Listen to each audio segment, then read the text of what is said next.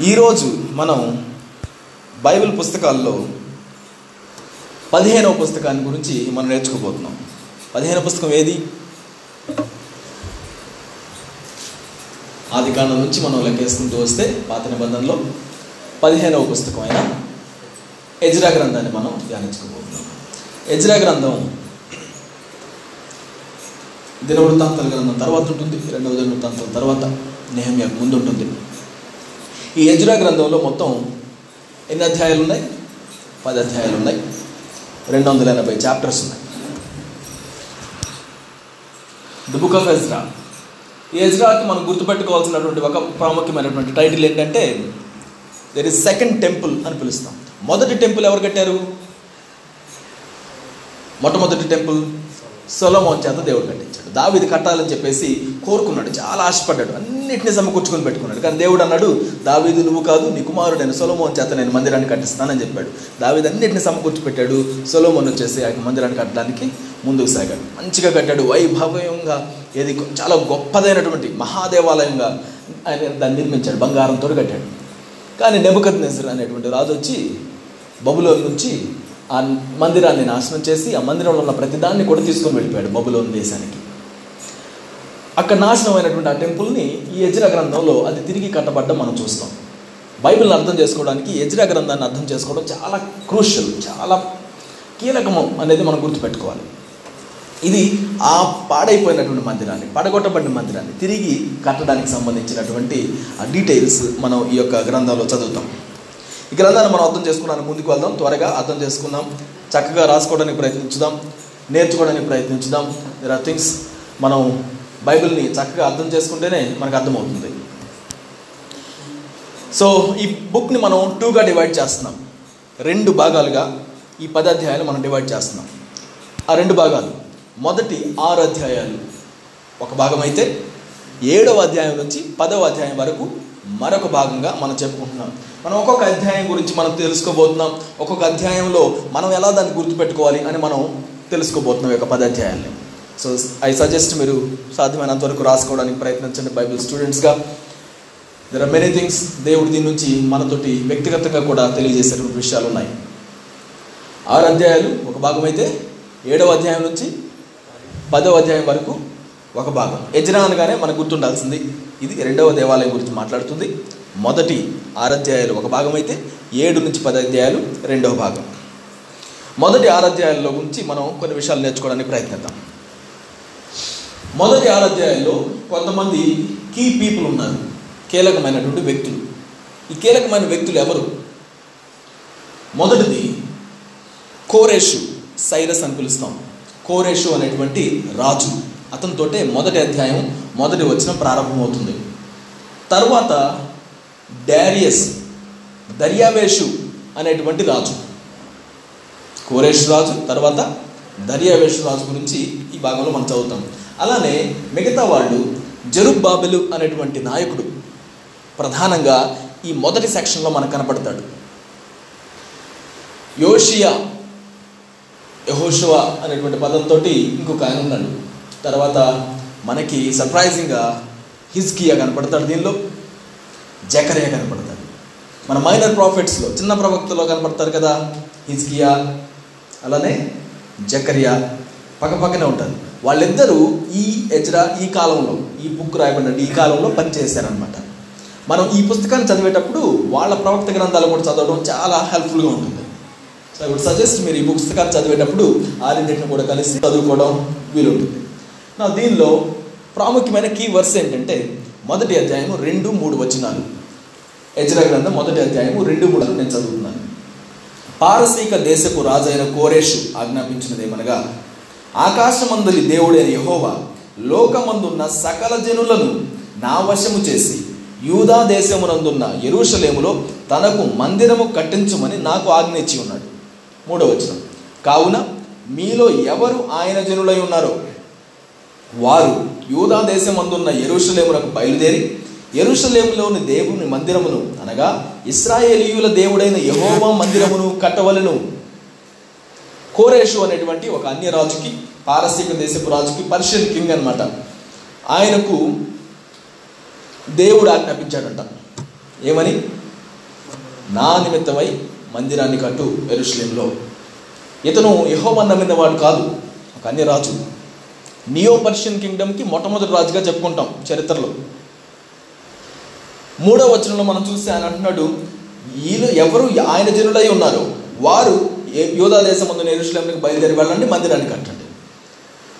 నా ఈ అధ్యాయాల్లో మనం చూసేది ఎవరు నేను దేవునికి చెందిన వ్యక్తిని నమ్ముతున్నారో వాళ్ళు ముందు కథలు రావడం వాళ్ళు దేవుని యొక్క మందిరాన్ని కట్టడానికి ప్రయత్నించడం ప్రయాసపడడం అనేది దీన్ని మనం చూస్తున్నాం. వీళ్ళందరినీ కూడా ఎవరు నడిపిస్తున్నారు?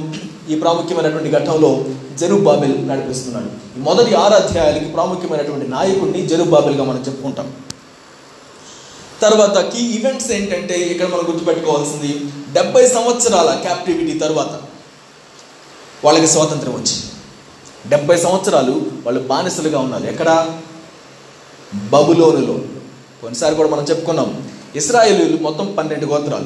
పన్నెండు గోత్రాలని రెండు సామ్రాజ్యాలుగా డివైడ్ చేశారు. ఆ రెండు సామ్రాజ్యాల పేర్లేంటి?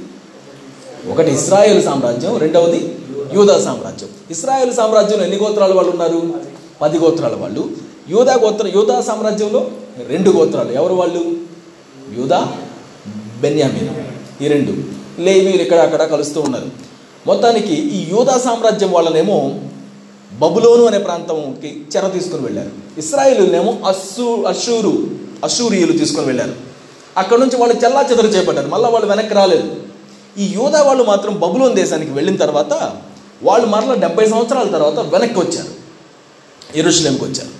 ఇది ఇర్మియా గారు ప్రవచనం చెప్తారు. మనం మొదటి వచ్చిన మనం చదువుతాం. పారసిక దేశపు రాజైన కోరేష్ ఏలుబడిలో మొదటి సంవత్సరం మందు ఇర్మియా ద్వారా పలుకబడిన తన వాక్యమును నెరవేర్చుటకై యహోవా పారసీక దేశపు రాజైన కోరేషు మనస్సును ప్రేరేపింపగా. ఇర్మియాతో దేవుడు చెప్తాడు బబులోనికి ఇంక వెళ్ళక ముందుగానే చెప్తాడు బబులోనికి మీరు వెళ్తారని డెబ్బై సంవత్సరాల తర్వాత మళ్ళీ వెనక్కి వస్తారు అని కూడా చెప్తాడు.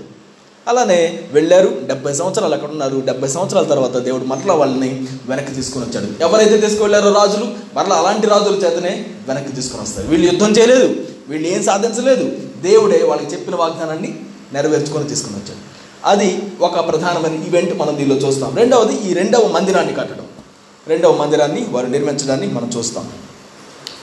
ఇక్కడ వాళ్ళ సమయాన్ని మనం గుర్తుపెట్టుకోవాలంటే క్రీస్తు పూర్వం ఐదు వందల ముప్పై తొమ్మిది సంవత్సరంలో ఈ సైరస్ కోరేష్ పరిపాలన ప్రారంభమైంది. అప్పుడే ఈ సమయం కూడా మనం గుర్తుపెట్టుకోవచ్చు. ఇతర గ్రంథం ఏ సమయాన్ని చూసి సూచిస్తుంది అంటే క్రీస్తు పూర్వం ఐదు వందల ముప్పై తొమ్మిది సంవత్సరాలని అది సూచిస్తుంది.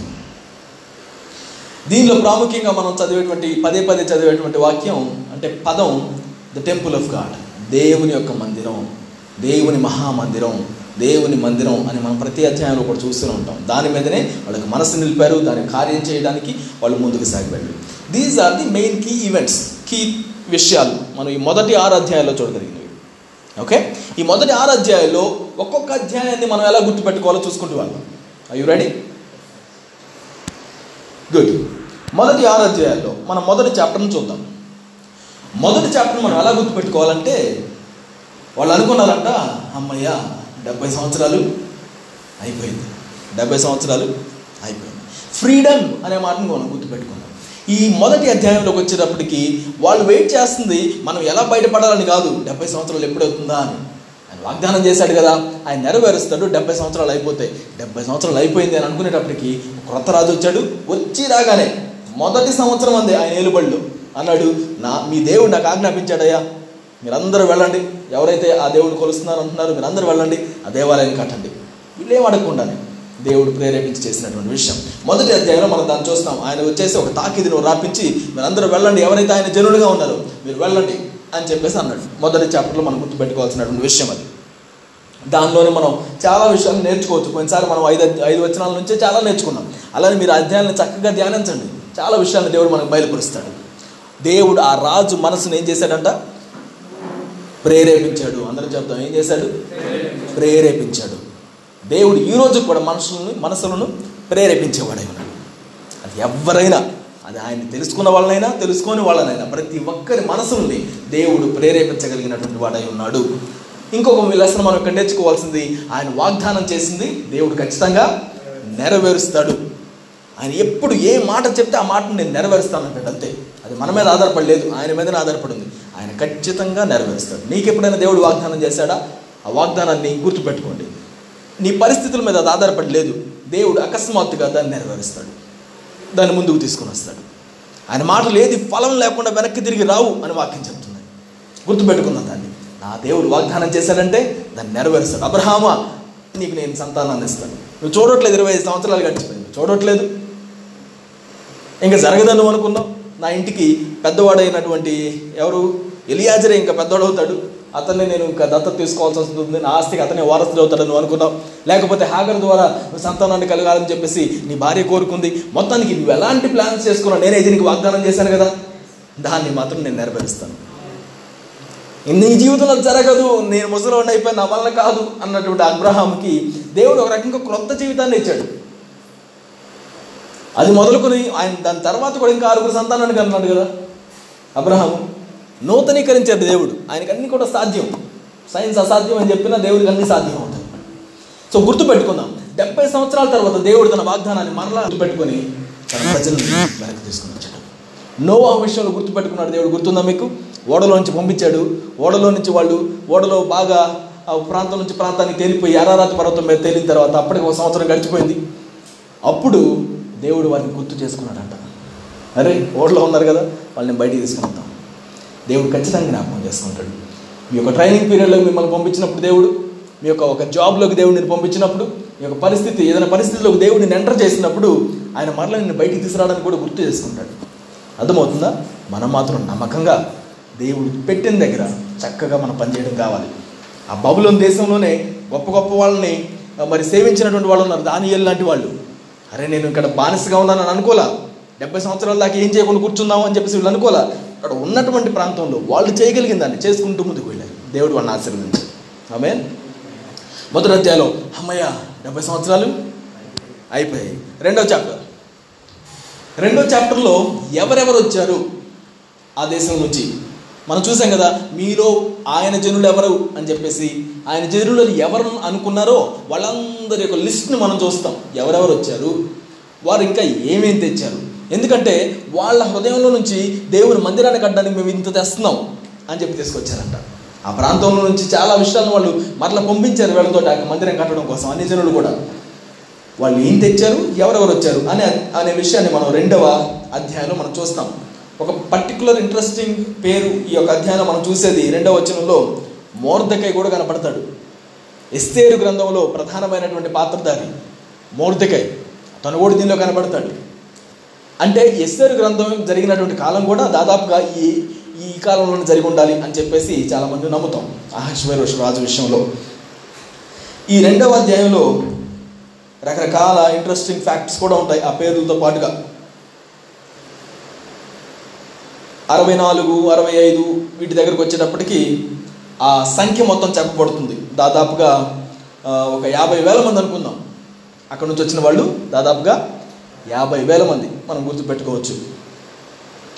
ఇంట్రెస్టింగ్ థింగ్ ఏంటంటే అరవై మూడో వచనంలో అయితే ఆ పారసీకులకు ఉన్నటువంటి ఒక అధికారి కూడా వచ్చి దేవుని కట్టడల గురించి మాట్లాడతాడు. ఊరీము తుమ్మీము అనేటువంటి విషయాల గురించి మాట్లాడతాడు. యాజకుడు ఏర్పరచబడాలి అనే విషయాల గురించి మాట్లాడతాడు. అంటే ఈ డెబ్బై సంవత్సరాల్లో కూడా దేవుని యొక్క కట్టడల గురించి పక్కన వాళ్ళు కూడా గమనించుకొని తెలుసుకున్నారు. అన్యులు కూడా తెలుసుకున్నారు. సరే ఈ రెండవ అధ్యాయంలో ఆ జనావళి గురించి మనం చదువుతాం ఎవరు వచ్చారు? వారు ఎంత? తీసుకొని వచ్చారు. అరవై తొమ్మిదో వచ్చిన మనం చూస్తాం. పని నెరవేర్చుటకు తమ శక్తి కొలది. ఖజానాకు ఇంత తీసుకొచ్చారని చెప్పేసి మనం చదువుతాం. శక్తి కొలది.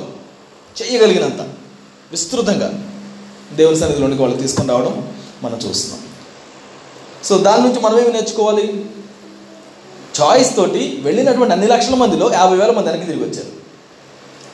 దేవుడు మనల్ని కూడా అవకాశం ఇచ్చినప్పుడు మనం ఆ జనంలో ఉండడం మంచిది. రెండవది దేవునికి ఇచ్చేటప్పుడు సమృద్ధిగా మన శక్తి కొలదిద్దాం. అది సమయమైనా ధనమైనా అది మనకున్న టాలెంట్స్ అయినా శక్తి కొలది దేవునికి ఇచ్చేద్దాం పూర్తిగా. అది దేవుడు ఆశపడేటువంటి విషయం. మూడవది. మూడవ అధ్యాయంలో ఇది ఇట్ ఈస్ ఇంట్రెస్టింగ్ ఫ్యాక్ట్ ఇది అడుప అరుప అర్థం కాదు వాళ్ళు అరుస్తున్నారో అర్థం కాలేదు లేకపోతే అది వాళ్ళు ఏడుస్తున్నారో అర్థం కాలేదు. మూడవ అధ్యాయంలో. ఏం జరిగింది ఇంతకీ?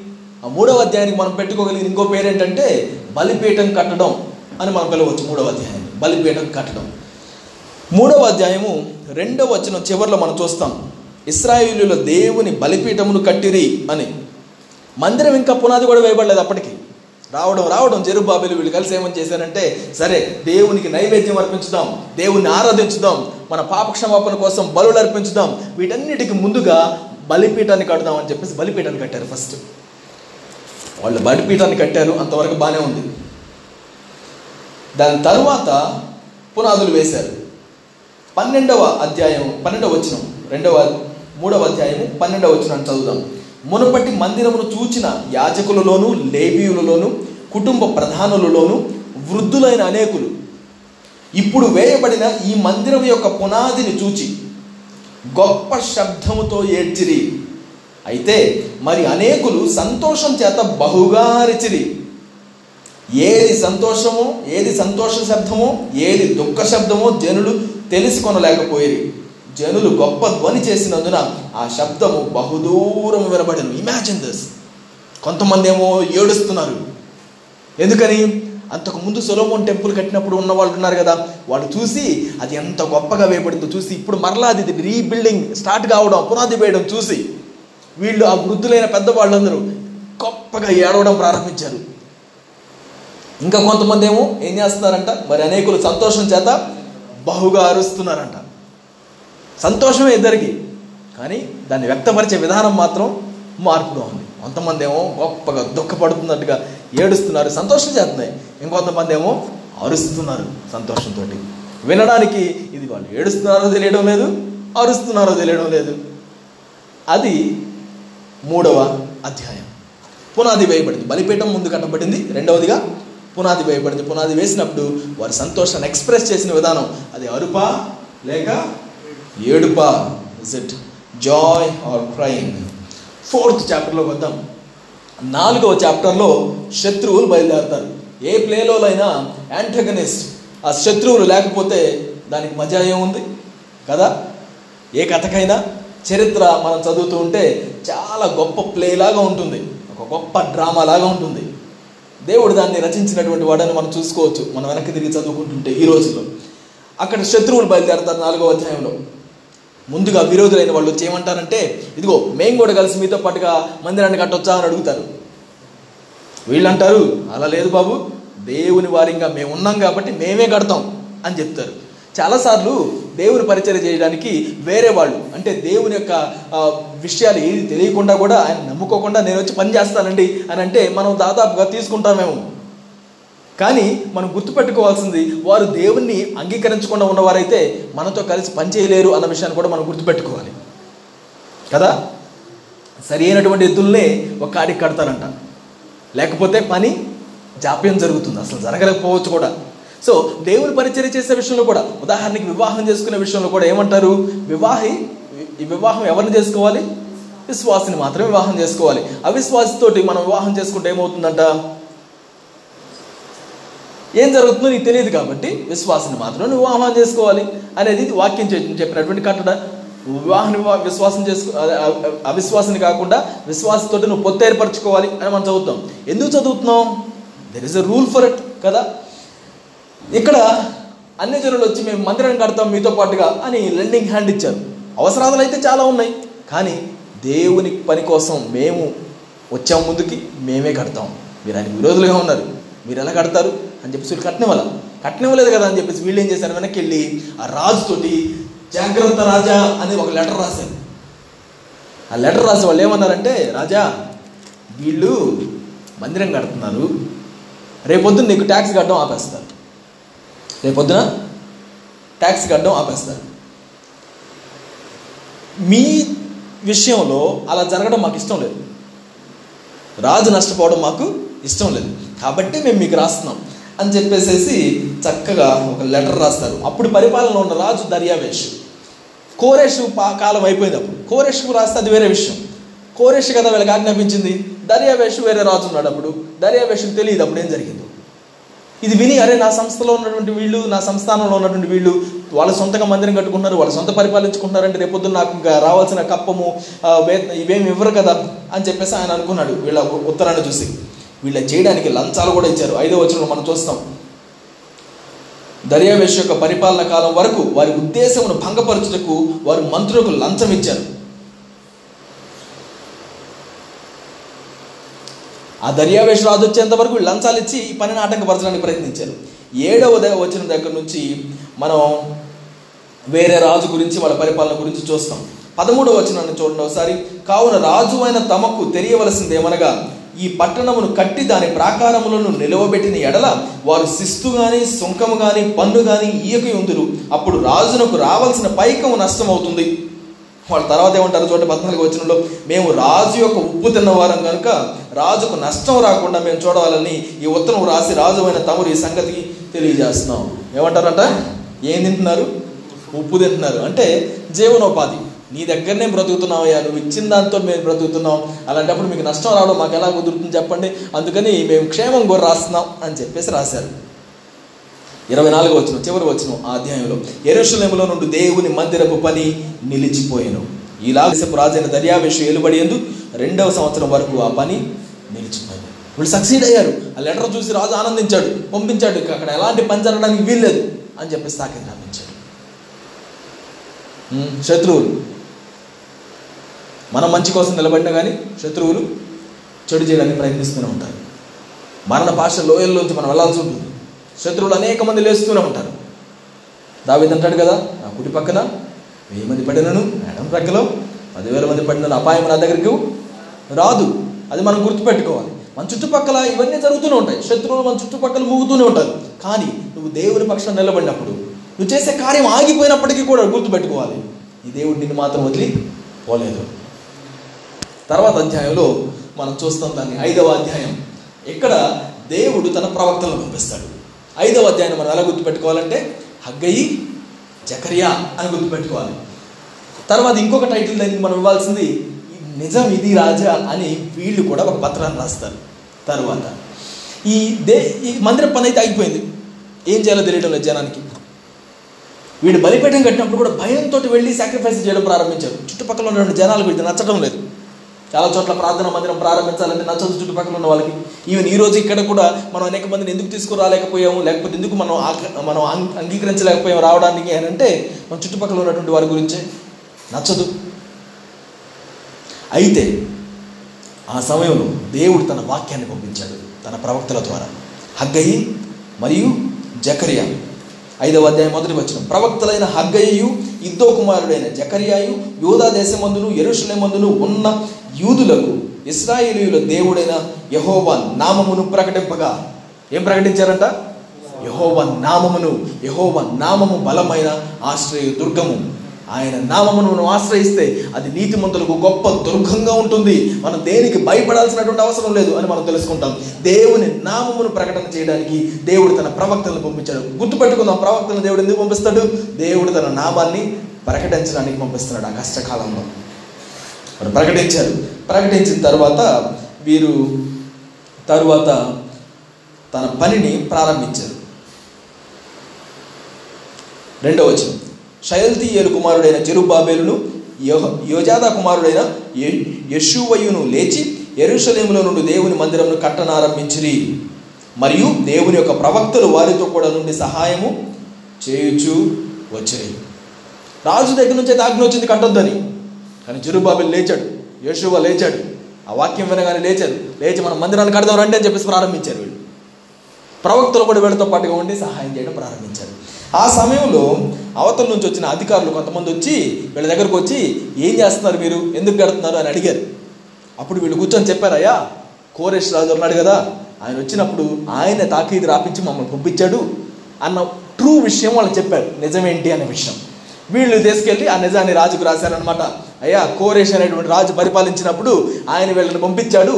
దాన్ని అని వాళ్ళు చెప్పారు పెద్దవాళ్ళు చూడండి అని చెప్పి వీళ్ళు రాసి పంపించారు. అప్పుడు రాజుకి ఆయనకి ఆశ్చర్యం అనిపించి వెనక్కి పంపించి వెతికిస్తాడు. ఎక్కడ రాశాడు ఆయన అనే విషయాన్ని వెతికిస్తాడనమాట వెతికిస్తే మొత్తానికి వాళ్ళకి దాన్ని కనుగొంటారు.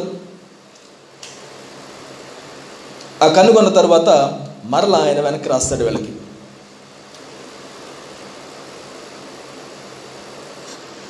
పదకొండవ వచనం.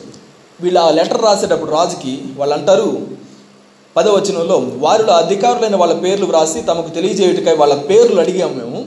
పదకొండవ వచ్చిన అడిగినప్పుడు వాళ్ళు ఇలా ప్రత్యుత్తరం ఇచ్చారు. ఏం చెప్పారంట? మేము భూమి ఆకాశముల దేవుని యొక్క సేవకులమై అనేక సంవత్సరాల క్రిందట ఇస్రాయేలీలలో ఒక గొప్ప రాజు కట్టించి నిలిపిన మందిరమును మరలా కట్టుచున్నాం. ఎవరు సేవకులంట? భూమి ఆకాశములకు దేవుడైనటువంటి వాని యొక్క సేవకులం ఈరోజు మనం గుర్తుపెట్టుకుంటున్నావా? నువ్వు సర్వెంట్స్ అనగానే ఎవరు సర్వెంట్వి నువ్వు? ఎవరు సర్వెంట్వి నువ్వు పనిచేసే సంస్థ యొక్క సర్వెంట్వా లేకపోతే నీ సంఘంలో ఉన్నటువంటి జనులకు నువ్వు సర్వెంట్వా ఎవరికి నువ్వు సేవకుడిగా ఉన్నావు? వాళ్ళకున్న క్లారిటీ ఏంటంటే భూమి ఆకాశములకు దేవుడైనటువంటి వాని యొక్క సేవకులం మేము.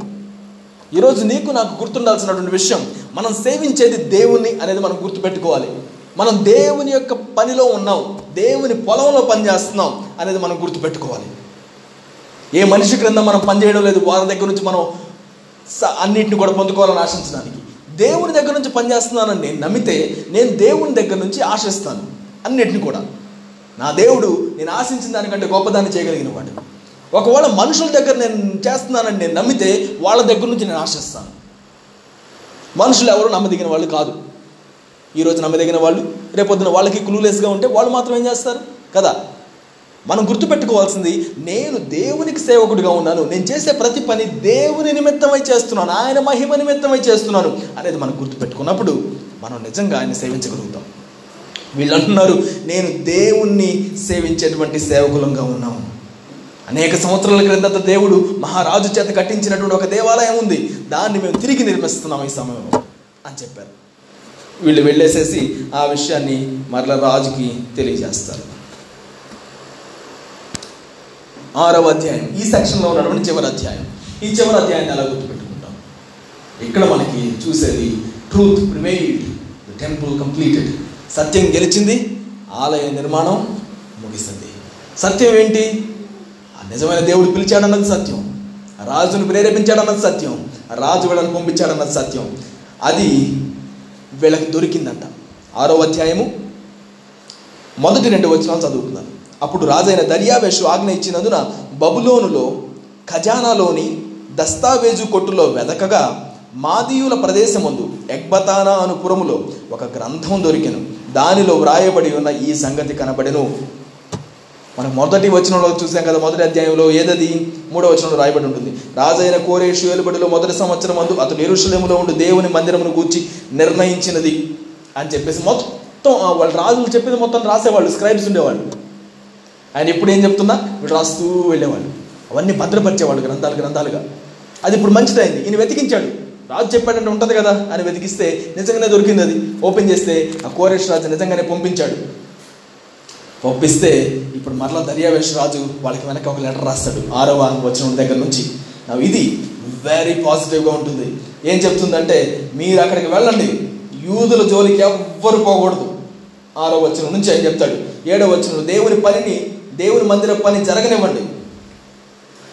దాని అధికారిని వాళ్ళ పెద్దలను దేవుని మందిరాన్ని దాని స్థలం ముందు కట్టించనివ్వండి. కట్టించనివ్వండి. ఎవరైతే ఆపమని చెప్పాడో అదే రాజు ఇప్పుడు ఏమంటున్నాడు కట్టించినవ్వండి అంటున్నాడు. తప్పుడు వార్తలు విన్నటువంటి రాజు ఇప్పుడు దేవుని వార్తను చదవగలిగాడు.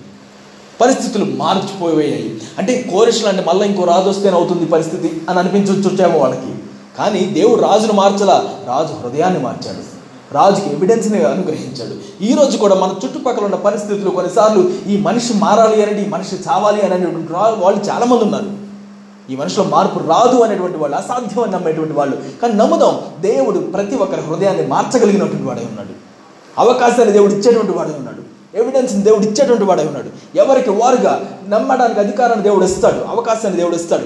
చాలామందితో మన మనం సువార్త ప్రకటించినప్పుడు కూడా వాళ్ళకి మనం ఎంత చెప్పినా వినరు అనుకోండి. విసుగొచ్చేసి నేను ఎన్నోసార్లు చెప్పానండి వీడు వినట్లేదు ఇంక వీడు మారడింతే అని అనిపిస్తూ ఉంటుంది. ఎప్పుడైనా అనిపించిందా మీకు? వాళ్ళు చెప్పుంటే అనిపించి ఉండొచ్చు. కదా? నా అలా అనిపించినప్పుడు మనం ఏం గుర్తుపెట్టుకోవాలి? దేవుడు హృదయాన్ని మార్చగలడు. అవకాశాలు దేవుడు ఇస్తాడు. చివరిదాకా కూడా.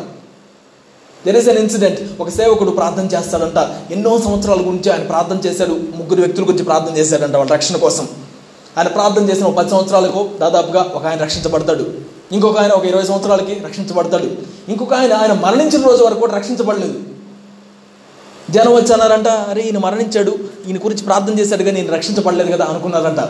మరణించిన రోజు ఆ సమాధి కార్యక్రమం రోజు ఆయన సమాధి పెట్టబడిన రోజు ఈ మనిషి కూడా ఆయన దగ్గరకు వచ్చి ఆ సమాధి కార్యక్రమంలో పాల్గొని ఆ రోజు దేవునికి తన యొక్క జీవితాన్ని అప్పించాడంట ప్రార్థన చేసినప్పుడు ఎడతెగకుండా దేవుని నువ్వు నమ్మినప్పుడు దేవుడు ఆ కార్యాన్ని ఖచ్చితంగా జరిగించగలడు అనే విషయాన్ని మనం గుర్తుపెట్టుకుందాం.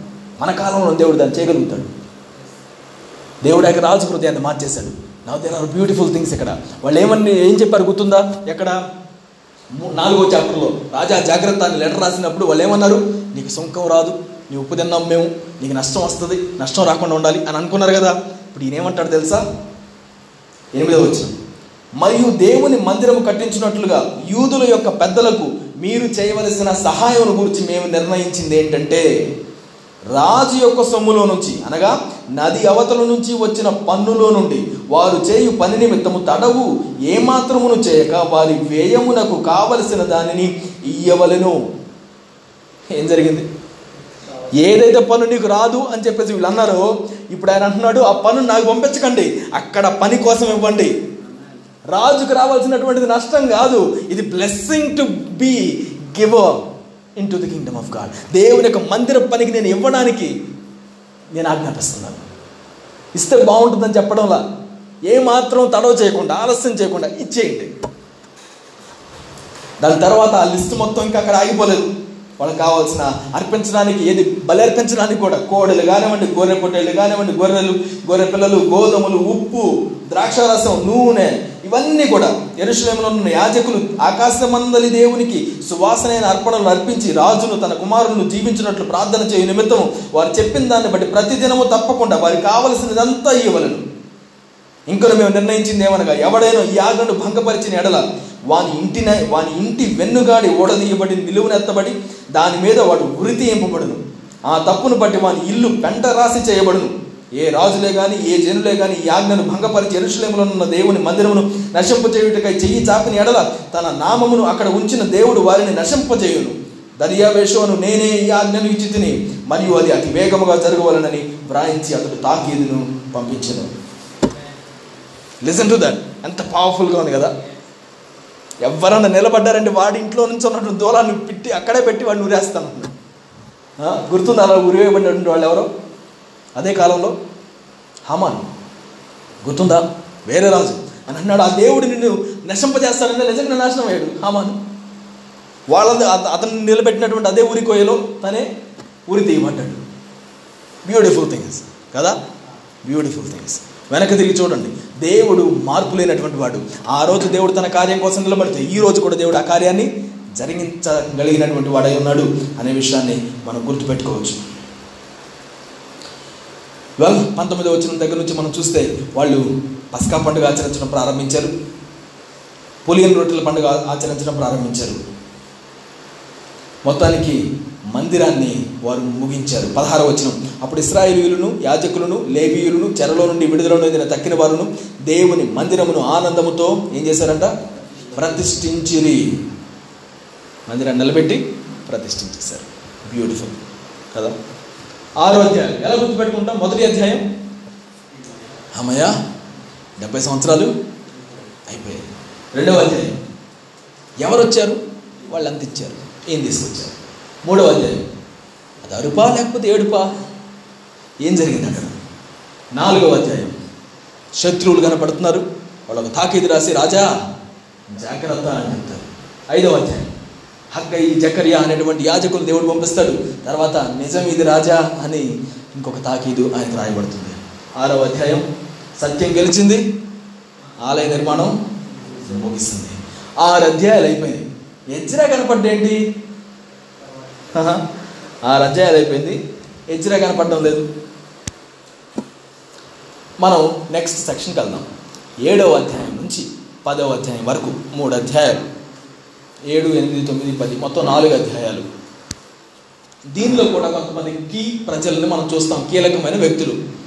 మొట్టమొదటి వ్యక్తి ఎజ్రా. ఇక్కడ కనపడుతున్నాడు ఎజ్రా. తర్వాత అక్కడ ఉన్నటువంటి రాజు మనకు కనపడతాడు. అర్థహశస్త అని పిలుస్తాం. అర్థహశస్త అనేటువంటి రాజు. ఎంతమంది రాజులు కనపడ్డారు? కోరేషు సెకండ్ దర్యావేషు మూడవది అర్థహశస్త అనేటువంటి రాజు ముగ్గురు. ఈ మధ్యలో ఇంకా మిగతా రాజులు కూడా వెళ్ళారు. మేము నమ్మేది ఈ బహుశా ఈ అహశ్వరోష్ రాజు కూడా ఈ మధ్యకాలంలోనే ఉండి ఉండాలి అని కూడా మనం నమ్ముతాం. ఎనీవేస్ అర్థహర్షస్త రాజు గురించి మన యొక్క అధ్యాయంలో మనం చదువుతాం. దీనిలో ప్రాముఖ్యమైన కీవర్స్ ఏడవ అధ్యాయం పదవచనం ఏడవ అధ్యాయం పదవచనం చదువుతున్నాను ఎజ్రా యహోవా ధర్మశాస్త్రమును పరిశోధించి దాని చొప్పున నడుచుటకును ఇస్రాయేలీలకు దాని కట్టడలను విధులను నేర్పుటకును దృఢ నిశ్చయము చేసుకొనను. ఎజ్రా వచ్చేసి ఇప్పుడు మందిరం కట్టబడింది. కానీ ఇప్పుడు ఏం లేకుంది అంటే వాళ్ళకి దేవుని కట్టడాలు తెలియడం లేదు. డెబ్బై సంవత్సరాలు వాళ్ళు వెళ్ళి అన్ని దేశంలో ఉన్నారు కదా. దేవుని గురించి కానీ ఆయన ఎలా ఆరాధించాలి కానీ ఎలా బలులు అర్పించాలి కానీ ఆయన సన్నిధిలో ఎలా ప్రవర్తించాలి కానీ వీళ్ళకి తెలియడం లేదు. యజ్జిరాని దేవుడు పంపించినప్పుడు యజ్జిరా అనుకుంటున్నాడంట నేను ముందు ధర్మశాస్త్రాన్ని పరిశోధించి దాని చొప్పున నడుచుకుంటాను. ఫస్ట్ నేను నడుచుకుంటాను. రెండవది ఇస్రాయేలులకు దాని కట్టడలను విధుల్ని నేర్పుతాను అని దృఢ నిశ్చయం చేసుకున్నాడు.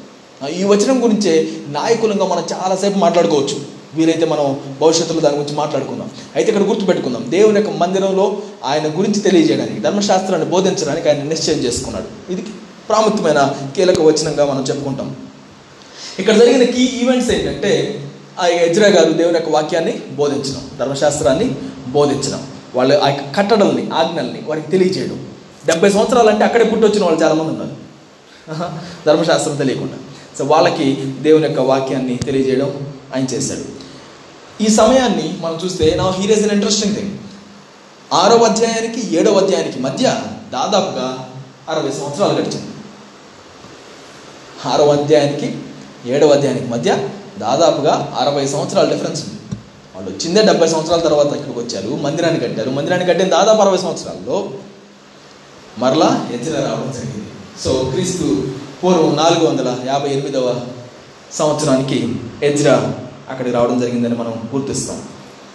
ఇక్కడ మనం చూసే కీలకమైనటువంటి పదాలు దేవుని హస్తం అని చూస్తాం. మొదటి ఆరోచనలు మనం చూసే కీలకమైన పదం ఏంటి గుర్తుందా? మొదటి ఆరాధ్యాలు మనం చూసే కీలకమైన పదం? దేవుని మందిరం. Yes the temple of God ఇక్కడ మనం చూసేటువంటి పదం దేవుని హస్తం. పదే పదే మనం చదువుతాం. దేవుని హస్తం అతనికి తోడై ఉంది. దేవుని హస్తం అతనికి తోడైంది కాబట్టి దేవుని హస్తం తనకు తోడై ఉంది కనుక వాళ్ళు ఎలా చేయగలిగారు అనే విషయాలు మనం ఇక్కడ చూస్తాం వెల్ ఇప్పుడు ఈ నాలుగు అధ్యాయాల గురించి కూడా మనం తెలుసుకోవడానికి ప్రయత్నిద్దాం. ఏడవ అధ్యాయం. ఏడవ అధ్యాయంలో ఎజ్రాకి వెల్కమ్ ఉంది. Hello Ezra. మనకు ముందు కనపడ్డు కదా ఇప్పుడే టక్కున వచ్చేస్తున్నాడు ఎజ్రా. ఇక్కడ నుంచి ఈ వాక్యం ఎలా ఉంటుందంటే ఒక వ్యక్తి రాసినట్టుగా ఉంటుంది. అంటే దేవుడు నన్ను ఇలా పంపించాడు అన్నట్టుగా ఉంటుంది. ఈ మొదటి ఆరాధ్యాయాలు ఇదిగో దేవుడు అలా చేశాడు ఇలా చేశాడు వాళ్ళని ఎలా నడిపించాడు జరుబాబెల్ చేత ఎలా కట్టించాడు అని ఉంటుంది కానీ నేను కట్టాను అన్నట్టుగా ఉండదు. సింగులర్ ఒక వ్యక్తి మాట్లాడినట్టుగా ఉండదు. ఆరో ఈ ఏడవ అధ్యాయం నుంచి ఎలా ఉంటుంది అనమాట అంటే ఒక్కసారిగా పర్స్పెక్టివ్ మారిపోతుంది మీరు చదివేటప్పుడు. అక్కడ గుర్తించాల్సింది ఏంటంటే బహుశా యజ్రాని గ్రంథం మొత్తం రాశాడు అనే దానికి అదే ఎవిడెన్స్ అనమాట ఓకే? అదే మనం ఎవిడెన్స్గా తీసుకుంటాం. Well hello Ezra.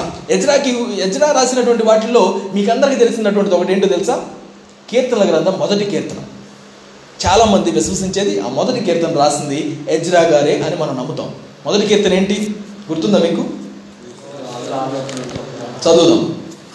దుష్టుల ఆలోచన చొప్పున నడువక పాపుల మార్గమున నిలువక అపహాసకులు కూర్చుండు చోటను కూర్చుండక యహోవా ధర్మశాస్త్రమునందు ఆనందించు దివారాత్రము దానిని ధ్యానించువాడు ధన్యుడు. అతడు నీటి కాలువల యోరను నాటబడినదై ఆకు వాడక తన కాలమందు ఫలమిచ్చు చెట్టు వలె అతడు చేయునదంతయు సఫలమగును.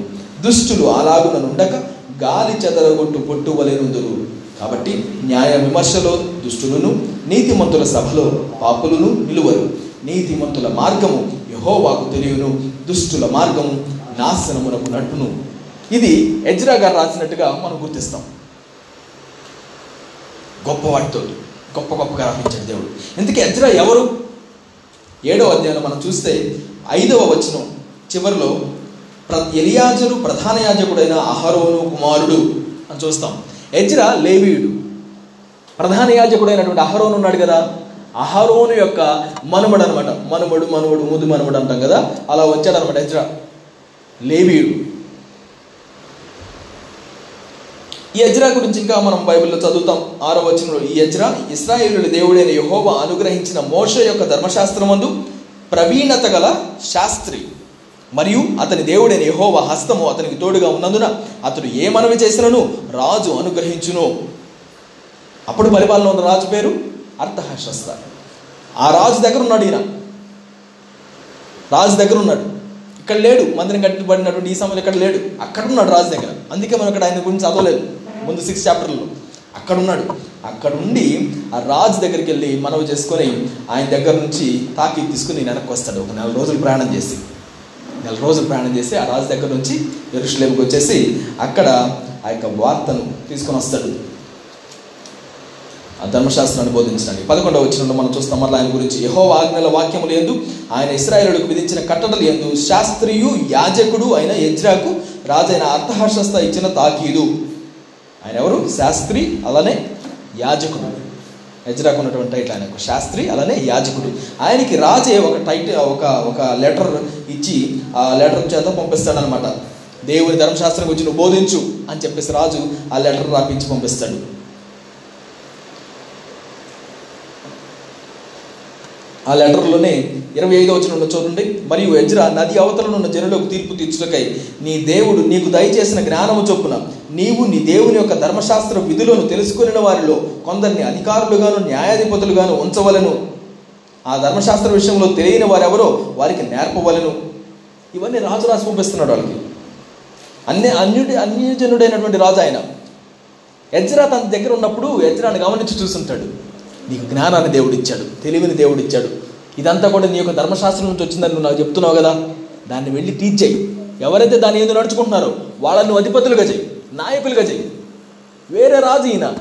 వీళ్ళలోనే నాయకుల్ని అధిపతుల్ని ఉంచమని చెప్తున్నాడు. ఎవరైనా అలా చేయమంటారా? లేదు. వాళ్ళు ఎవరైనా నాయకులు ఏర్పడుతుంటే వద్దు. మళ్ళీ వాళ్ళ సామ్రాజ్యాన్ని వెనక్కి తిప్పుతారేమో వాళ్ళు యుద్ధం చేస్తారేమో రివోల్ట్ జరుగుతుందేమో అని అనుకుంటారు. ఈయన మాత్రం పంపించి అక్కడి నుంచి నువ్వు వెళ్ళు వాళ్ళకి బోధించు నేర్పించు దేవుని గురించి అని చెప్తున్నాడు. దేవుని ఫేవర్ నువ్వు శత్రువుల దగ్గర ఉన్నప్పుడు కూడా జరుగుతుంది. దావి చెప్పింది ఎక్కడ మనకు గుర్తు రావాలి? ఏం చెప్పాడు ఆయన? నా శత్రువు లేదుట నీవు నాకు భోజనమును సిద్ధపరచదు శత్రువులుగా ఉన్నటువంటి వాళ్ళు బానిసలుగా తీసుకొని వెళ్ళినటువంటి వాళ్ళు వాళ్ళ దగ్గరలో నుంచి దేవుని ఫేవర్ గురించి వాళ్ళు తెలుసుకొని మరలా వెనక్కి పంపించి నీ జనులకు తెలియజేయి అని చెప్పేసి పంపించాడు. బ్యూటిఫుల్ థింగ్ కదా?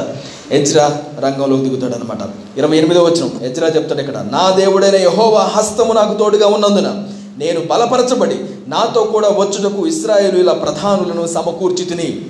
నా అక్కడ యాభై వేల మంది వెనక్కి తిరిగి వచ్చారు కదా? ఇక్కడ కూడా కొంతమంది ఇప్పుడు సెకండ్ టైం వస్తున్నారు ఆయనతో పాటు బబులో నుంచి. కొంతమంది అక్కడ ఉండిపోయారు. ఇప్పుడు అక్కడ ఉన్న ప్రధానుల్లో కూడా కొంతమంది తీసుకొని నేను మరలా వెనక్కి తీసుకుని రావడం జరిగింది. ఇక్కడ గుర్తుపెట్టుకోండి. ఆరవ వచనంలోను ఇరవై ఎనిమిదో వచనంలో కూడా ఆయన అంటాడు దేవుని హస్తము నాకు తోడుగా ఉంది కాబట్టి. ఆరో వచనం దేవుడైన యహోవ హస్తం అతనికి తోడుగా ఉంది కాబట్టి అతడు ఏ మనవి చేసినా రాజు అనుగ్రహిస్తున్నాడంట.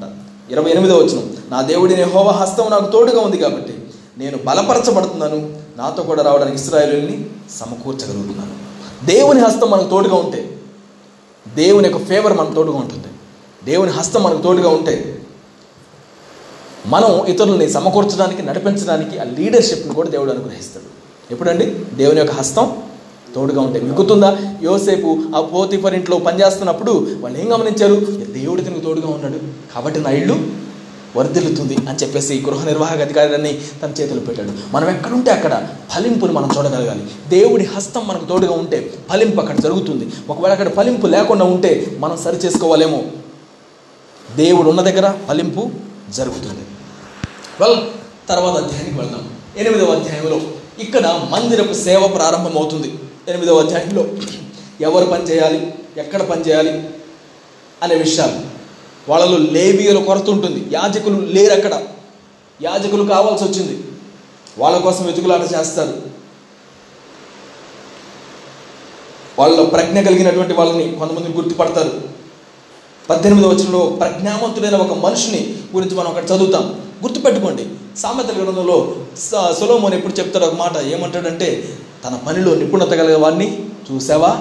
వాడు రాజులు ఎదుటనే ఉంటాడు అనే విషయం. అది ఎంతో వాస్తవం. దేవుడిచ్చినటువంటి పని మన చేతిలో పెట్టిన దాన్ని మనం నైపుణ్యంతో మనం చేయగలిగితే దేవుడు అవకాశాన్ని ఇస్తాడు. దేవుని దగ్గర పనిచేయడానికి దేవుని పని కోసం పనిచేయడానికి మీకు గుర్తుందా? బెసలేలు అనేటువంటి వ్యక్తిని దేవుడు వాడుకున్నాడు. ఎప్పుడు? మోష ప్రత్యక్ష గుడారాన్ని కట్టేటప్పుడు కావలసిన ప్రతిదాన్ని చేయడానికి బెసలేలు అనే ఒక వ్యక్తిని తీసుకొని వస్తాడు. అప్పటిదాకా బెసలేలు అనుకోవచ్చు నా దగ్గర నా పనే ఉంది నేను చిన్నగా పని చేసుకుంటున్నాను ఎంత నమ్మకం ఉంటే ఏమైంది? నన్ను దేవుడు ఎక్కడ వాడుకుంటాడు అని అనుకోవచ్చేమో. కానీ ఒక డిజైన్ దేవుడి దగ్గర నుంచి వస్తుంది. అప్పుడు దేవుడే స్పెసిఫిక్గా అంటాడు ఇదిగో పలానా వ్యక్తి ఉన్నాడు బెసలేలని పిలుచుకొని రా పని ఇస్తుందని నేను. ఎందుకని? తను నమ్మకంగా తను చేసే దగ్గర చేస్తున్నాడు కాబట్టి దేవుడు తను తీసుకొచ్చి స్పాట్ లైట్లో పెట్టేశాడు. తన క్రింద పని చేయడానికి మళ్ళా కొంతమందిని ఇచ్చేశాడు.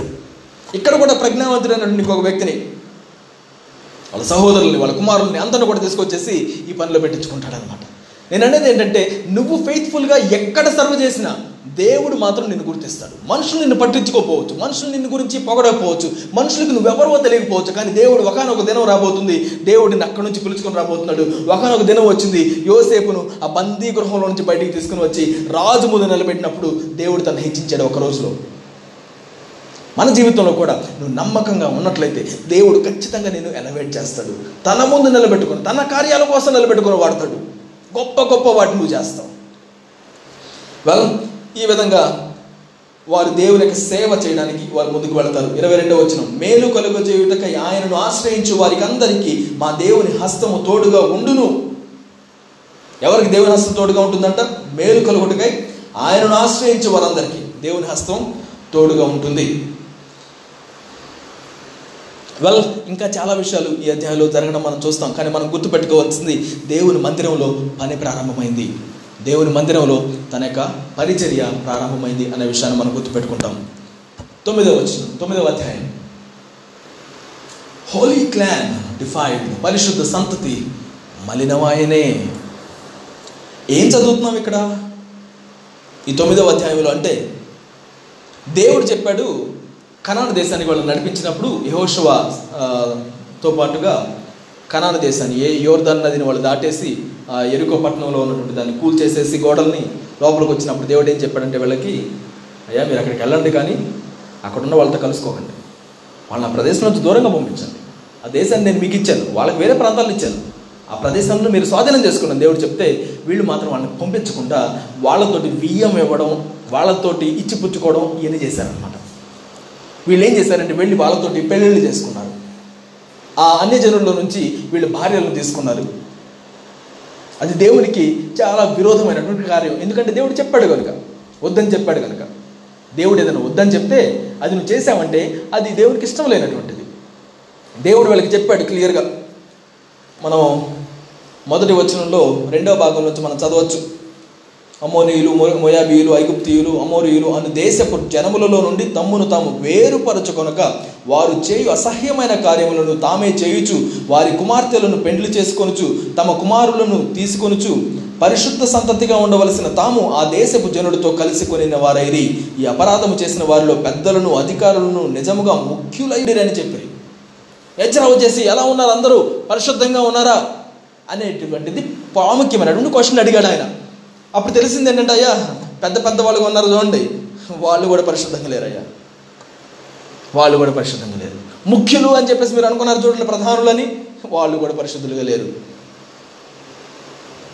దేవుని పరిచర్యలోకి పాల్గొనేటువంటి మనం గుర్తుపెట్టుకోవాల్సింది ఇది. మనం అడగాల్సినటువంటి ప్రాముఖ్యమైన ప్రశ్న పరిశుద్ధంగా ఉన్నామా అనేటువంటిది. నేను ఈరోజు ఆరాధన నడిపిస్తున్నానంటే ఈరోజు వాక్యం బోధిస్తున్నానంటే ఈరోజు నేను పరిచయం చేస్తున్నానంటే ఈరోజు నేను బల్ల సిద్ధపాటు చేస్తున్నానంటే ఈరోజు ఇతరులతో నేను ప్రార్థన చేస్తున్నాను అంటే మనం గుర్తుపెట్టుకోవాల్సింది నేను పరిశుద్ధంగా ఉన్నానా? పవిత్రంగా నేను ఉన్నానా? అనేటువంటి ప్రశ్న. ఎందుకంటే అపరిశుద్ధమైనది ఏది? దేవుని సన్నిధిలో ముందుకు వెళ్ళలేదు. మనం ఎల్లప్పుడు జ్ఞాపకం చేసుకోవాలి. దేవుడు అంటున్నాడు నేను పరిశుద్ధుడిని మీరు కూడా పరిశుద్ధులై ఉండాలి అని దేవుడు ఆశపడ్డాడు. ఉండడానికి దేవుడు సహాయం చేస్తాడు. మనం ఎల్లప్పుడూ పరిశుద్ధతని మనం గుర్తుపెట్టుకోవడానికి ప్రయత్నించాలి. ఎప్పుడు నేను పవిత్రతను కలిగి ఉండాలి. ఎందుకంటే అపవిత్రతను దేవుడు సహించడు. దేవుని సన్నిధిలో. మనం ఒప్పుకొని విడిచిపెడితే ఆయన మనల్ని ఎంప్రెస్ చేస్తున్నాడు కౌగిలించుకుంటున్నాడు. కానీ మళ్ళీ మనం దాన్ని పట్టించుకోకుండా అపరిశుద్ధతతోటి మనం దేవుని సన్నిధిలో గొప్పగా వాడబడగలుగుతామని మనం అనుకున్నాం అనుకోండి వాడబడ వాడబడతామా? లేదు. ఒకవేళ ప్రజలందరూ నేను గొప్పగా గుర్తించవచ్చాము కానీ నీలో ఉన్నటువంటి అపవిత్రత నిన్ను నాశనం చేస్తుంది. దేవుడి సన్నిధిలో మనం ఎవరూ వేషధారులుగా ఉండలేం కదా? దేవుడి నుంచి మనం డైరెక్ట్ ప్రతిఫలాన్ని మనం పొందుకుంటాం. ఇక్కడ ఎజ్రా గారు దాన్ని విన్నాడు. అయ్యో మలినమైపోయిందే పరిశుద్ధులుగా ఉండాల్సినటువంటి సంతతి. వెంటనే తన చొక్కాలు చెప్పుకున్నాడు. ప్రార్థన చేయడం స్టార్ట్ చేశాడు. ఏం చేయాలో తెలియలేదు ఎజ్రాకి విభ్రాంతి విభ్రాంతి పడ్డాడు. మూడో వచనం నేను ఈ సంగతి విని నా వస్త్రమును పై దుప్పటి చింపుకొని నా తల వెంట్రుకలను నా గడ్డపు వెంట్రుకలను పెరికి వేసుకొని విభ్రాంతి పడి కూర్చుంటుంది గడ్డంలో వెంట్రుకలను ఎప్పుడైనా పీకడానికి ప్రయత్నించారా? పట్టుకొని పీకేసుకుంటున్నాడంట పిచ్చి పట్టినట్టుగా. దేవుని గురించినటువంటి ఆజ్ఞలు జరగకపోతే దేవుని ప్రజలు చెడిపోతూ ఉంటే దేవుని యొక్క సేవకులుగా ఉండవలసినటువంటి వారికి ఉండాల్సిన లక్షణం ఏంటంటే వారు పిచ్చి పట్టిపోతుంది. అయ్యా దేవా నువ్వు చెప్పినటువంటి కార్యం జరగడం లేదే అనేటువంటి వారి హృదయ వేదన మనం అక్కడ చూస్తున్నాం. పైన ఉన్నటువంటి వస్త్రం దుప్పటి మొత్తం చించేసేసుకొని జుట్టు పట్టుకొని లాగేసుకుంటున్నాడంట. అక్కడ కూర్చుండిపోయాక ఎజ్రా. అయ్యో చెరపట్టబడినటువంటి వారిలో నుంచి వచ్చినటువంటి వారిలో కూడా అపవిత్రత ఎంత గొప్పగా ప్రబలిపోయింది. ఎంత గొప్పగా ప్రబలిపోయింది. ఆరో వచ్చిన నా దేవా నా దేవా నా ముఖము నీ వైపు ఎత్తుకున్నట్టుకు సిగ్గుపడి ఖిన్నుడనై ఉన్నాను. మా దోషములు మా తలలకు పైగా హెచ్చి ఉన్నవి. మా అపరాధము ఆకాశమంత ఎత్తుగా ఉన్నది. మేము అపరాధములు మేము అపరాధులు. మేము ఇంకా బానిసత్వంలో ఉండాల్సిన వాళ్ళం. అయ్యా నువ్వు తీసుకొని వచ్చినప్పుడు కూడా మేము ఇంకా అపరాధంతో ఉన్నాం. ఇంకా అపరాధంతో ఉన్నాం. పారసైక దేశపు రాజులు ఎదుట మాకు మీరు దయను కనపరిచారు. తొమ్మిదో వచనంలో. నిజముగా మేము దాసులమైతిమి. అయితే మా దేవుడమైన నీవు మా దాస్యములో మమ్మను విడవక. పారసీక దేశపు రాజుల ఎదుట మాకు దయ కనపరిచి మేము తెప్పరిల్లినట్లుగా మా దేవుని మందిరం నిలిపి దాని పాడైన స్థలమును తిరిగి బాగు చేయుటకు యోధా దేశమందును ఎరుషలేము పట్టణమందును మాకు ఒక ఆశ్రయము నిచ్చుటకు కృప చూపితివి. నువ్వైతే అన్నీ మంచిగా చేసావు. దాస్యంలో కూడా మమ్మల్ని వదిలిపెట్టలేదు. ఒక మంచి ఆశ్రయాన్ని ఇచ్చావు. అయ్యా కానీ మేము ఏం చెప్తాం? పదవచనం. మా దేవా ఇంత కృప నొందిన తర్వాత మేమేమి చెప్పగలము? నిజముగా ప్రవక్తలైన నీ దాసుల ద్వారా నీవిచ్చిన ఆజ్ఞలను మేము అనుసరించకపోతుంది కదా? మేము అనుసరించలేకపోయామయ్యా ఏం చేయమంటారు? తెలియడం లేదు దీనికి. అసహ్యపడుతున్నాడు తన మీద తనే. తన చుట్టూ ఉన్న మనుషుల మీద కూడా. అపవిత్రం అయిపోయాం అందరం అని చెప్పేసేసి. మేము అర్హులం కాదు. పదిహేను వచనం. యహోవా ఇస్రాయేలు దేవా నీవు నీతిమంతుడమై ఉన్నావు. అందువలననే నేటి దినమున ఉన్నట్లు మేము శేషించి నిలుస్తున్నాము. చిత్తగించుము. మేము నీ సన్నిధిని అపరాధులము గనుక నీ సన్నిధిని నిలుచుటకు అర్హులము కామని ప్రార్థన చేసినాం. నీ సన్నిధిలో నిలవడానికి మాకు అర్హత లేదు. ఈరోజు డియర్ ఫ్రెండ్స్ నేను ఇది చెప్పనివ్వండి. దేవుని సన్నిధికి మనం వచ్చినప్పుడు డూ వీ ఫీల్ దట్ మన గురించి మనకి సెల్ఫ్ రిఫ్లెక్షన్ ఎంతగా ఉంటుంది? దేవా నేను అర్హుడనా అర్హుడను కానా అన్న విషయం గురించినటువంటి క్వశ్చన్ వస్తుందా మన దగ్గరికి? మన టాలెంట్ కాదు దేవుని సన్నిధి నుంచి బయటికి రావాల్సింది మన అర్హత. దేవుడు మనకి ఇచ్చినటువంటి అర్హత అది. ఎజ్రా దాన్ని చూసుకొని అపవిత్రం అయిపోయాం దేవా మాకు అర్హత లేదు. ప్రార్థన చేస్తున్నాడు దేవుని సన్నిధిలో విలపిస్తున్నాడు పశ్చాత్తాపడుతున్నాడు. ఒకవేళ నీకు నాకు గనక అయ్యో నాకు అర్హత నేను కోల్పోయాను అపవిత్రమయ్యానని చెప్పి నీకు అనిపించింది అనుకోండి ఏం చేయాలి? ప్రార్థన చేయాలి. దేవుని సన్నిధిలో విలపించాలి. దేవుని సన్నిధిలో పశ్చాత్తాపడాలి. అది లేకుండా మనం ముందుకు సాగలేమనేది గుర్తుంచుకోవాలి. నా ఇదంతా ఎందుకు జరుగుతుందంటే ఆయన నిర్ణయించుకున్నాడంట నేను వాక్యాన్ని వెతుక్కుంటూ వాక్యాన్ని పరిశోధించి తెలుసుకుని దాన్ని బట్టి నేను జీవిస్తానని అనుకున్నాడంట. వాక్యంలో నుంచి నువ్వు పొందుకునేటువంటిది నిన్ను హిట్ అయినప్పుడు నిన్ను తగిలినప్పుడు నీకు ఆ పశ్చాత్తాపం అనేది జరుగుతుంది. చాలామంది వాక్యాన్ని పక్కన పెట్టి నేను పరిశుద్ధంగా ఉండగలను అనుకుంటూ ఉంటారు. కానీ అది వాస్తవం కాదు. వాక్యం నువ్వు తీసుకుంటూ ఉన్నప్పుడు నిన్ను నిన్ను అది ఎక్స్పోజ్ చేస్తుంది. వాక్యం అనేది ఒక అద్దం లాంటిది. మనం అద్దం దగ్గరికి వెళ్తే మనకు ఉన్నటువంటి మచ్చలు మనకు కనపడతాయి. మనం ఏదైనా తీసివేసుకోవాల్సింది మనకు కనపడుతుంది. దాన్ని తీసివేసుకోవడానికి మనం ప్రయత్నిస్తూ ఉంటాం. నా this is what it is వాక్యం దగ్గర నువ్వు వచ్చినప్పుడు నువ్వు అద్దం ముందు నిలబడుతున్నావు అని గుర్తుపెట్టుకోవాలి. నీ గురించి వాక్యం బోధిస్తుందన్నది గుర్తుపెట్టుకోవాలి. మనం చదువుతున్న ప్రతి దాన్ని చూసి నేను ఎలా ఉన్నాను అనేటువంటి దాన్ని నువ్వు చూసుకోవాలి. నీ అద్దం ముందు నుంచొని ఇంకొకళ్ళు ఎలా ఉన్నారని ఆలోచిస్తారా మీరు? మీ అద్దం ముందు కూర్చొని నీ ముఖం ఎలా ఉందని ఆలోచిస్తావా? లేకపోతే పలానా పక్కన వాళ్ళు ఉన్న ముఖం ఎలా ఉందో ఆలోచిస్తావా? అద్దం ముందు నుంచొని పక్కన ఉన్న ముఖాన్ని చూసి ఏ నీ ముఖం మీద అది ఉంది తీసేసుకో అని చెప్తావా నువ్వు? చాలా మంది అలానే ఉన్నాం. వాక్యం మనం చదువుతాం కానీ చెప్పేది మాత్రం ఇతరులకు మనం చెప్తూ ఉంటాం. నీ క్రాఫ్ట్ సరిగా లేదు నీ జుట్టు సరిగా లేదు నీ ముఖం సరిగా లేదు నీ డ్రెస్ సరిగా లేదు. అరే నీ ముందు ఉన్న అద్దాన్ని నువ్వు ముందు చూసుకో బాబు. వాక్యం నీ గురించి మాట్లాడుతుంది కదా? వాక్యం నుంచి నువ్వు కదా సరి చేసుకోవాల్సింది. ఎంచిరా దేవుని యొక్క వాక్యాన్ని నేర్చుకుంటానని అంటున్నాడు. అయ్యా నువ్వైతే కృప చూపించావు. కానీ మేము మాత్రం అర్హులం కాదు నీ సన్నిధి నిలబడడానికి. ఒకవేళ అది కనుక నీకు అనిపిస్తే పశ్చాత్తాపడదాం. మనం పశ్చాత్తాపడితే దేవుడు అంటాడు నేను నిన్ను యోగ్యత ఇచ్చాను నేను నీకు యోగ్యత ఇచ్చాను నేను నిన్ను నిలబెడతాను నేను నిన్ను పరిశుద్ధుడని పిలుస్తాను నేను నిన్ను ఇదిగో నీతి మంత్రులు నేను పిలుస్తున్నానని దేవుడు చెప్తాడు. అది ఐడెంటిటీని మనం దేవుడి నుంచి పొందుకోవాలి. మళ్ళీ మనం మోసం చేసుకోవద్దండి. మన హృదయానికి అనిపించిందా? మన దేవుని యొక్క సన్నిధిలో అపవిత్రులుగా ఉన్నామని గోచాడుదాం అడుగుదాం దేవుణ్ణి. అంత పరిశుద్ధ దేవుని మనం ఆరాధిస్తూ అపవిత్రులుగా ఎలా ఉండగలుగుతాం? తీర్మానం చేసుకోవాల్సినటువంటి అవసరత చాలా ఉంది. ఇక్కడ ఎజ్రా తన బట్టలు చెంపుకొని ప్రార్థన చేస్తున్నాడు. ముఖంలో ఉన్న వెంట్రుకలు పెరుక్కొని ప్రార్థన చేస్తున్నాడు. ఖచ్చితంగా దేవా మేము అపవిత్రులు ఏం చేయాలో మాకు పాలిపోవడం లేదు. Well the next chapter starts పదవ చాప్టర్ పాపం ఒప్పుకొని విడిచిపెట్టుట. ఈ పదవ అధ్యాయం దగ్గరకు వచ్చేటప్పటికి మొదటి వచనం ఎజ్రా ఏడ్చుచు దేవుని మందిరం ఎదుట సాష్టాంగపడుతూ పాపమును ఒప్పుకొని ప్రార్థన చేసను. ఇక్కడ ఎజ్రా కాదే? అలా అపవిత్రపరచబడింది. కానీ తన ప్రజలందరి విషయమై విలపించి ప్రార్థన చేస్తున్నాడు. నీ కుటుంబం గురించి నీకున్నటువంటి జనం గురించి వారి యొక్క పాపముల గురించి మనం ప్రార్థన చేయాల్సినటువంటి వారమే ఉన్నాం. అయ్యా వారు ఇంకా నువ్వు నశించిపోతున్నారు. వారు ఇంకా ఇటువంటి పాపంలో మునిగిపోతున్నారు. ప్రార్థన చేయడం. నీకు దేవుడు అటువంటి భారాన్ని అనుగ్రహించిన ప్రతి వ్యక్తి కోసం ప్రార్థన చేయడం. నా స్నేహితులు పాడైపోతున్నారు. నేను ప్రార్థన చేస్తాను. హెజ్రా ప్రార్థన చేస్తున్నాడు. తర్వాత అక్కడ ఉన్నటువంటి వాళ్ళు వెనక్కి తిరిగి వచ్చి ఆయన దగ్గరకు వచ్చి అంటారు అయ్యా నీ ముందు మేము ఉన్నాం. ఏదైతే అపవిత్రత మా జీవితంలో ప్రవేశించిందో దాన్ని మేము తీసేసుకోవడానికి సిద్ధపడుతున్నాం ఒప్పుకోవడం కాదు మేము ఒప్పుకుంటామని కాదు వాళ్ళు వచ్చింది. మేము తీసేసుకుంటాం. అని వచ్చేసారు. ఏదైతే అన్ని జనుల్లో నుంచి నీ వద్దన్న వాళ్ళని మేము పెళ్ళి చేసుకున్నామో వాళ్ళని మేము వదిలేస్తాం. వాళ్ళ ద్వారా పిల్లలు కలిగినటువంటి వాళ్ళు కూడా వచ్చేసి మేము వాళ్ళని వదిలేసేస్తాం అని చెప్పి తీర్మానం చేసుకున్నాం. One of the hardest decisions కదా జీవితంలో అలాంటివి చేయడానికి.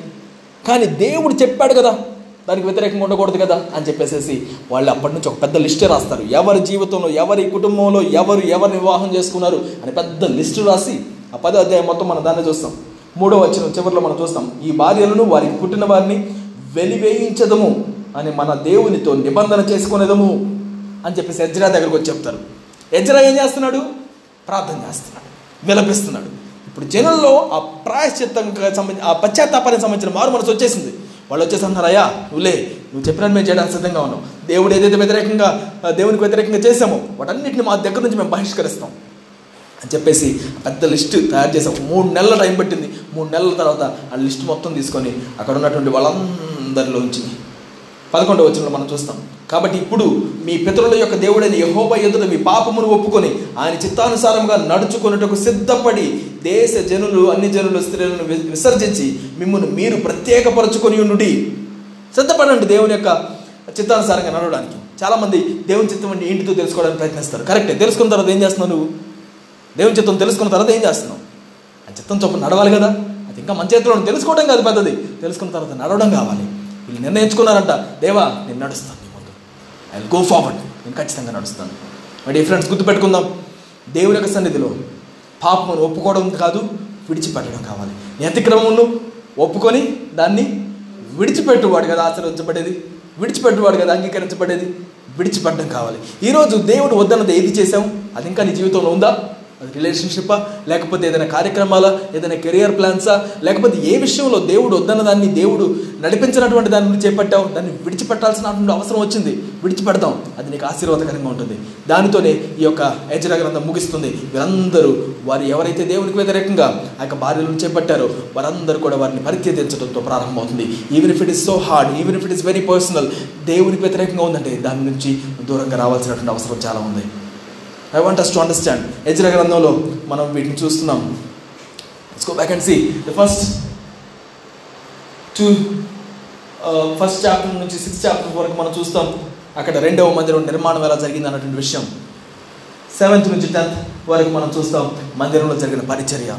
దేవుని పరిచర్యలో ఈ భాగాలు ఉంటాయి.